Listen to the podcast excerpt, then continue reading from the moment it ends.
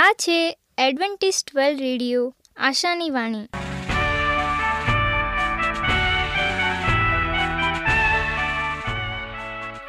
હું ગામિત સ્નેહા, અમારા આજના પ્રસારમાં તમારો હાર્દિક સ્વાગત કરું છું.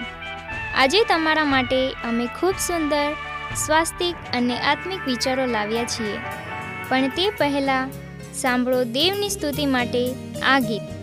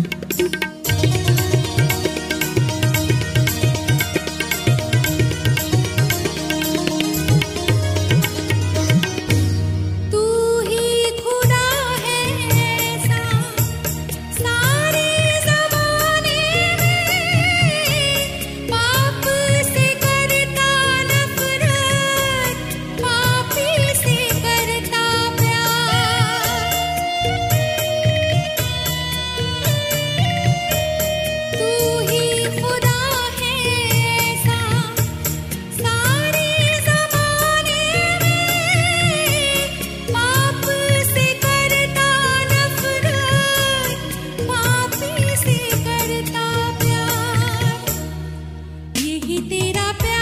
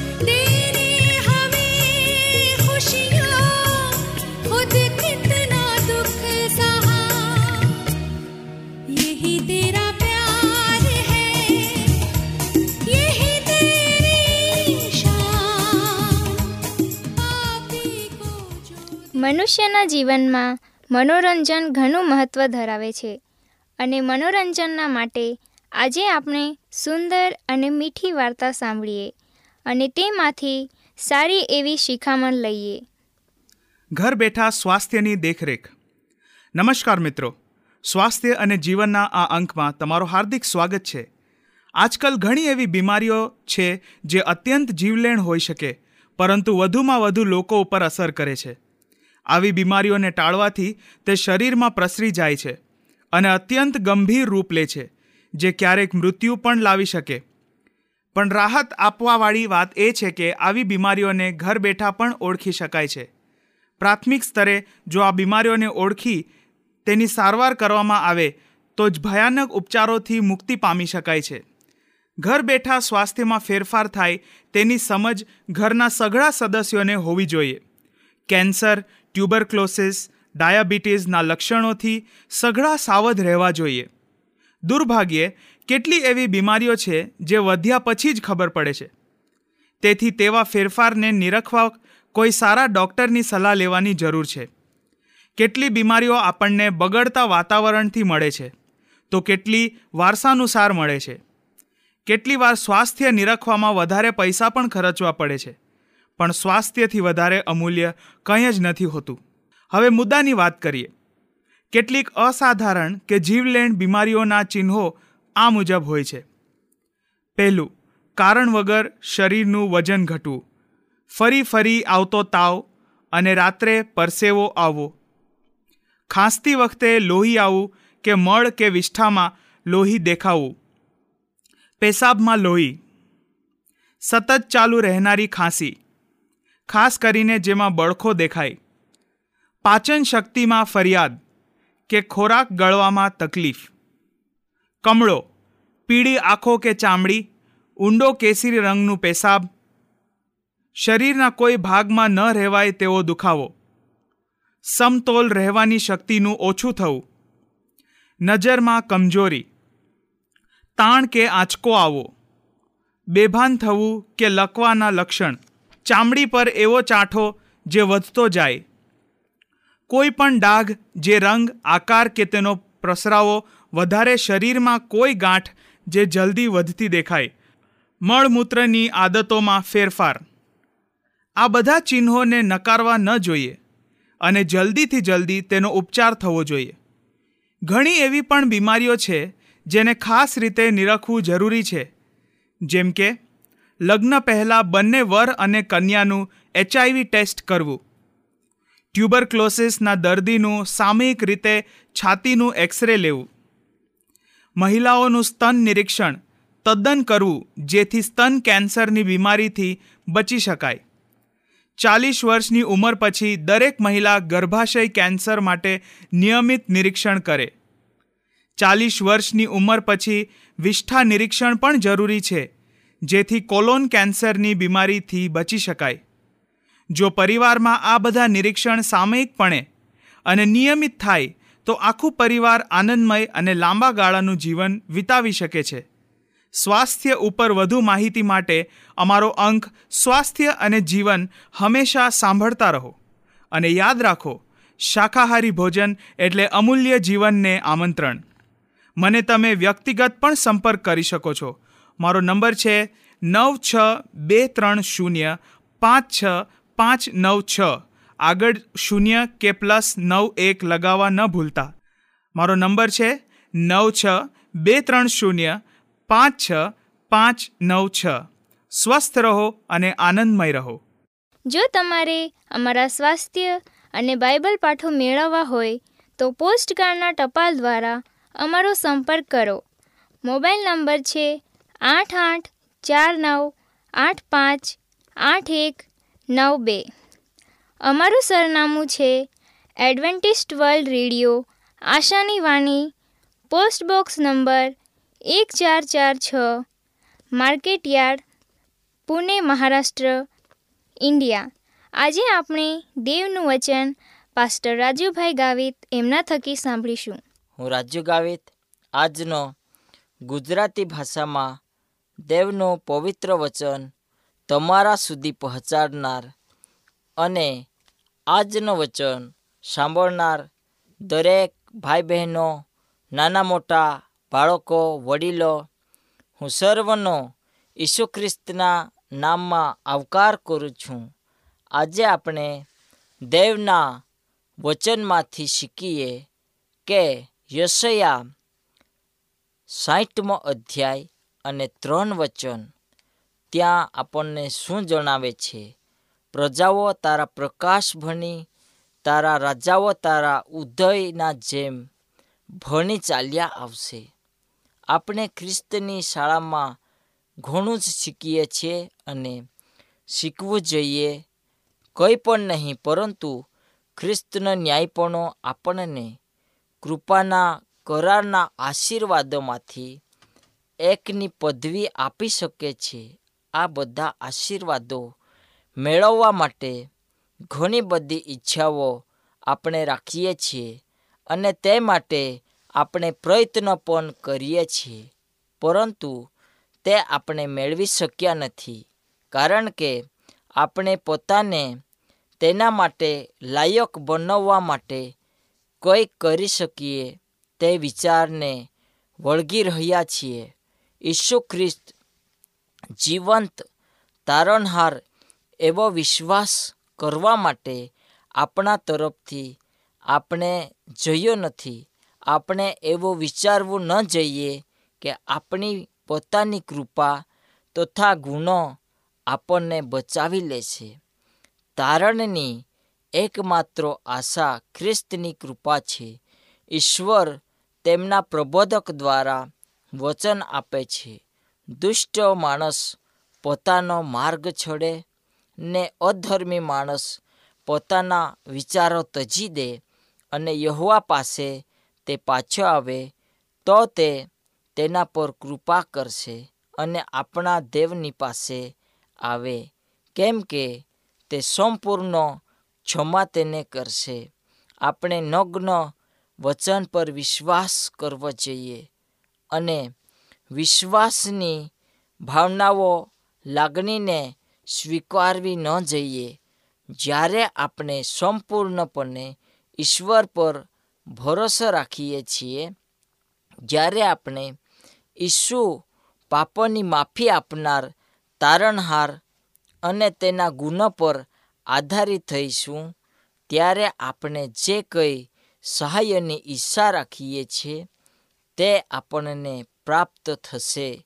વહાલા મિત્રો, આ સમયે આપણે દેવના વચનમાંથી એ બાબતો શીખીએ છીએ કે આપણી જીવનની અંદર જે બાબતો આપણા જીવનમાં આ જગતમાં આવ્યા પછી પેચ્યાશે પાપો સ્વીકાર આપણે કરીએ છીએ અને પાપોને કાઢવા માટે ફરી એકવાર પ્રયત્ન કરીએ છીએ. ત્યારે ખ્રિસ્તને અનુસરીને તેનો સહાયો આપણને લેવો પડશે. ત્યારે આપણા જીવનમાંથી પાપો દૂર થશે. યશયા અઠાવન અને ત્રણમાં લોકોએ ઈશ્વરને પૂછ્યો, અમે વિશ્વાસ કર્યો છે ને તે જોયું નથી? એમ કેમ? અમે અમારા આત્માને દુઃખી કરીએ છે ને તે તું કેમ ધ્યાનમાં લેતો નથી? હાલા મિત્રો અહીંયા આપણને એક વિપરીત બાબત, એક બીજો પ્રશ્ન સૂચવે છે. તેના જેવો, જુઓ, યહોવાનો હાથ એટલો બધો ટૂંકો થઈ ગયો નથી કે તે બચાવી ન શકે. અને તેનો કાન એવો મંદ નથી થયો કે તે સાંભળી નહીં શકે. યશયા જવાબ આપે છે કે ઈશ્વર બચાવવા તથા સાંભળવા માટે સમર્થ છે. તેમ છતાં ઈશ્વરની નિષ્ફળતા એ કોઈ અન્ય બાબતના કારણે છે. અહીં કયો સંદેશો આપવામાં આવ્યો છે? જે યશયા ઓગણપચાસ એકમાં પૂછવામાં આવેલ પ્રશ્નનો ઉત્તર આપે છે. ઈશ્વર તેમના લોકોની અવગણના કરવાનું પસંદ કરે છે. તે એટલા માટે નહીં કે તે ઈશ્વરની ઈચ્છા છે, પરંતુ આપણને આપણા અપરાધો ને આપણી દેવની વચ્ચેની ભિન્નતા એ સરખાવવામાં આવ્યા છે. ઈશ્વર માનવીય સંબંધ પર થનારા પાપની અવસર વિશે બાઇબલમાં અહીં સ્પષ્ટ નિવેદન આપવામાં આવેલ છે. યશયા પ્રબોધક પાપના આ મુદ્દા ઉપર ઓગણપચાસમાં અધ્યાયનના બાકીના ભાગમાં વિગતવાર સમજાવે છે, જે સમગ્ર માનવ ઇતિહાસમાં જોવા મળે છે. પાપ ઈશ્વર સાથેના આપણા સંબંધને નષ્ટ કરી શકે છે અને તે આપણને અનંતકાલિક નાશ તરફ લઈ જાય છે. એટલા માટે નહીં કે પાપ ઈશ્વરને આપણાથી દૂર લઈ જાય છે. પરંતુ કારણ કે તે પાપ આપણને ઈશ્વરથી દૂર લઈ જાય છે અને આપણને દૂર રાખવાનો પ્રયત્ન કરે છે. પાપ આ પૃથ્વી પર ભયંકર છે, જે એક પરિપૂર્ણ માણસ અને એક તૈયારી થયેલો માણસ અને દેવના કાર્યને માટે સમર્પિત થયેલો મનુષ્યને પણ પાપ ઘેરી શકે છે. બાઇબલ કહે છે, અંતના સમયમાં પસંદ કરેલાઓને પણ તે ભૂલાવશે. તે કોણ? પાપ જેનામાં પાપ છે, જેનો સ્વભાવ પાપનો છે, જેનો અવતર જન્મ પાપ છે. પાપ મુખ્યત્વે ઈશ્વરનો અસ્વીકાર નકારે છે. ઈશ્વરથી દૂર ઓળગા ચાલવું પાપ જાતે જ પાપને જન્મ આપે છે અને પાપનો કૃત્ય ફક્ત આપણને ઈશ્વરથી દૂર લઈ જતું નથી. આ પણ કૃત્યનું પરિણામ. પાપીને વધુ ને વધુ ઈશ્વરથી દૂર લઈ જવાનું કાર્ય કરે છે. પાપ આપણને ઈશ્વરથી અલગ કરે છે. જેથી ઈશ્વર પાપીની પાસે પહોંચી શકતા નથી.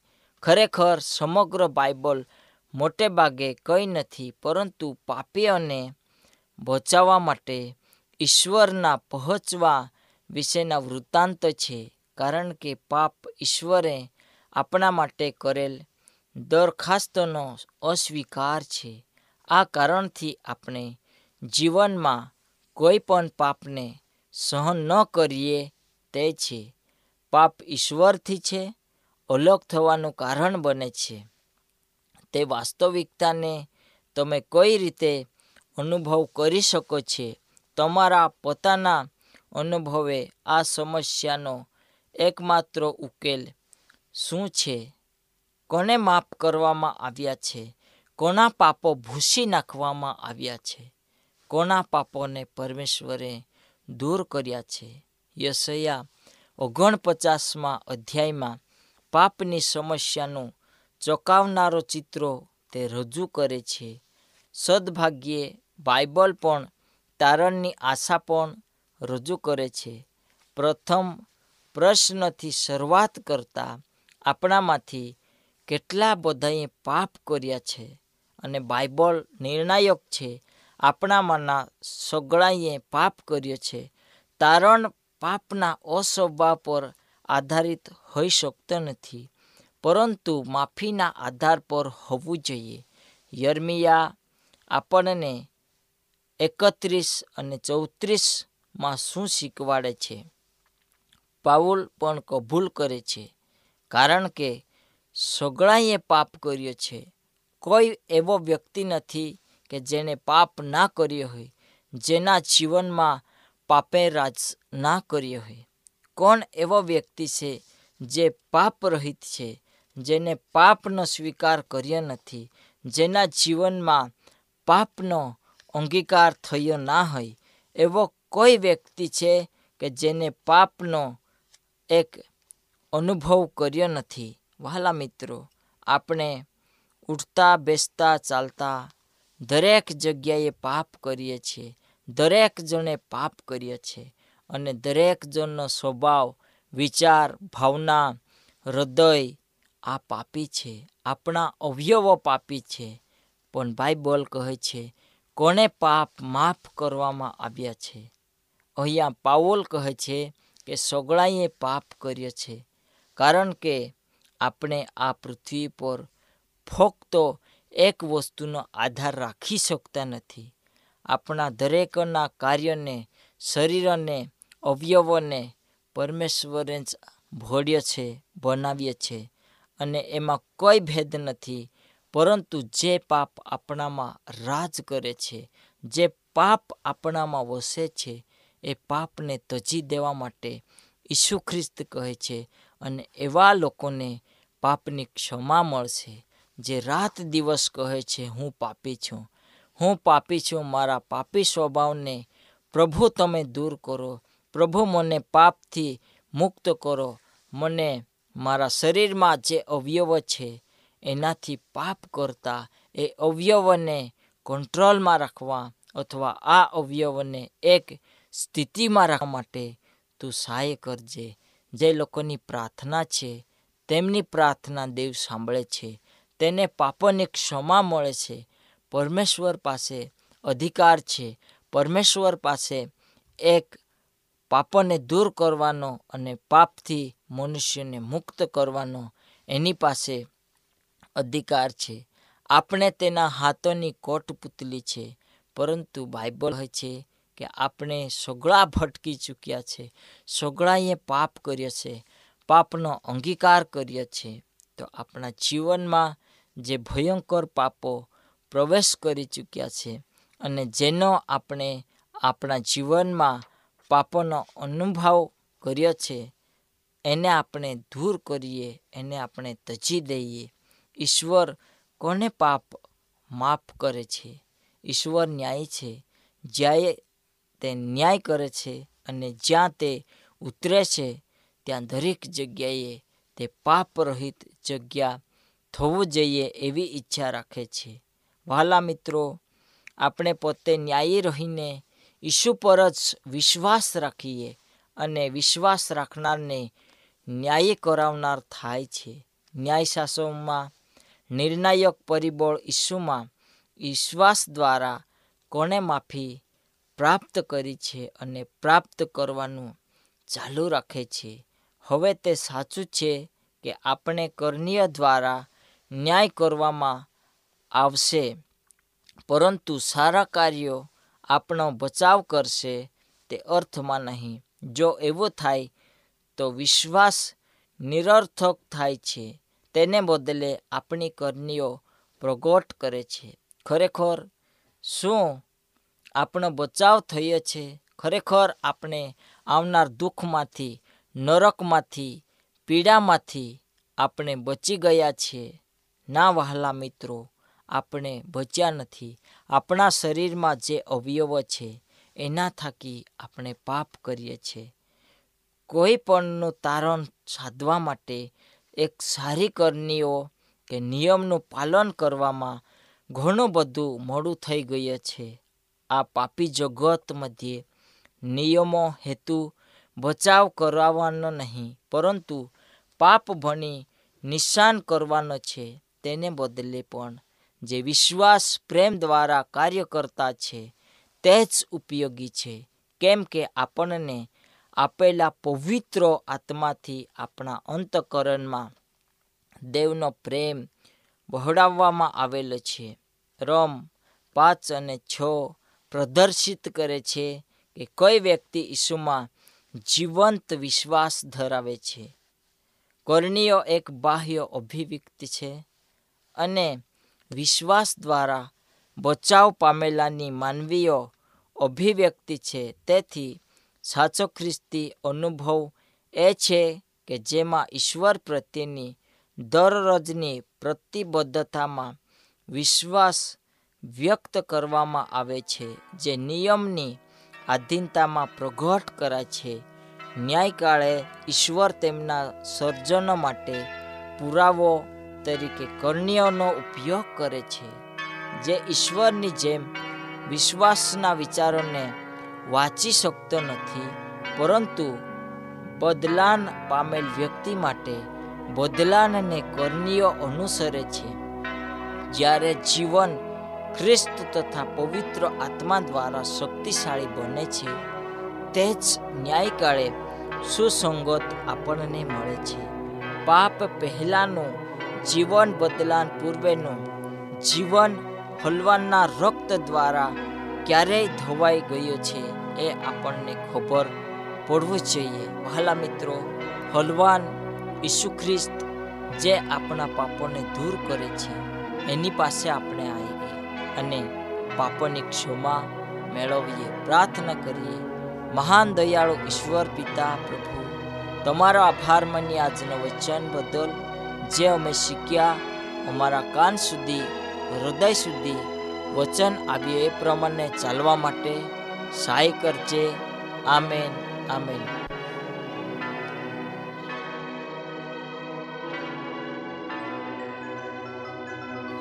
અમારી સાથે આજના પ્રસારમાં રહેવા બદલ તમારો ખૂબ ખૂબ આભાર. જો તમારે અમારા સ્વાસ્થ્ય અને બાઇબલ પાઠો મેળવવા હોય તો પોસ્ટકાર્ડના ટપાલ દ્વારા અમારો સંપર્ક કરો. મોબાઈલ નંબર છે આઠ આઠ ચાર નવ આઠ પાંચ આઠ એક નવ બે. અમારું સરનામું છે એડવેન્ટિસ્ટ વર્લ્ડ રેડિયો, આશાની વાણી પોસ્ટ બોક્સ નંબર એક ચાર ચાર છ market yard Pune, Maharashtra, India. બાઇબલની અભ્યાસની વધુ જાણકારી માટે અમારો સંપર્ક કરો. આ છે અમેઝિંગ ફેક્ટ્સ ઈમેલ આઈડી છે રાજુ ગામિત સાત ચાર ચાર ત્રણ એ જીમેલ ડોટ કોમ આ સાથે અમારો આજનો કાર્યક્રમ અહીં સમાપ્ત થાય છે. ફરી મળીશું આ જ મીટર બોર્ડ પર. ત્યાં સુધી પ્રભુ તમારી સાથે રહે.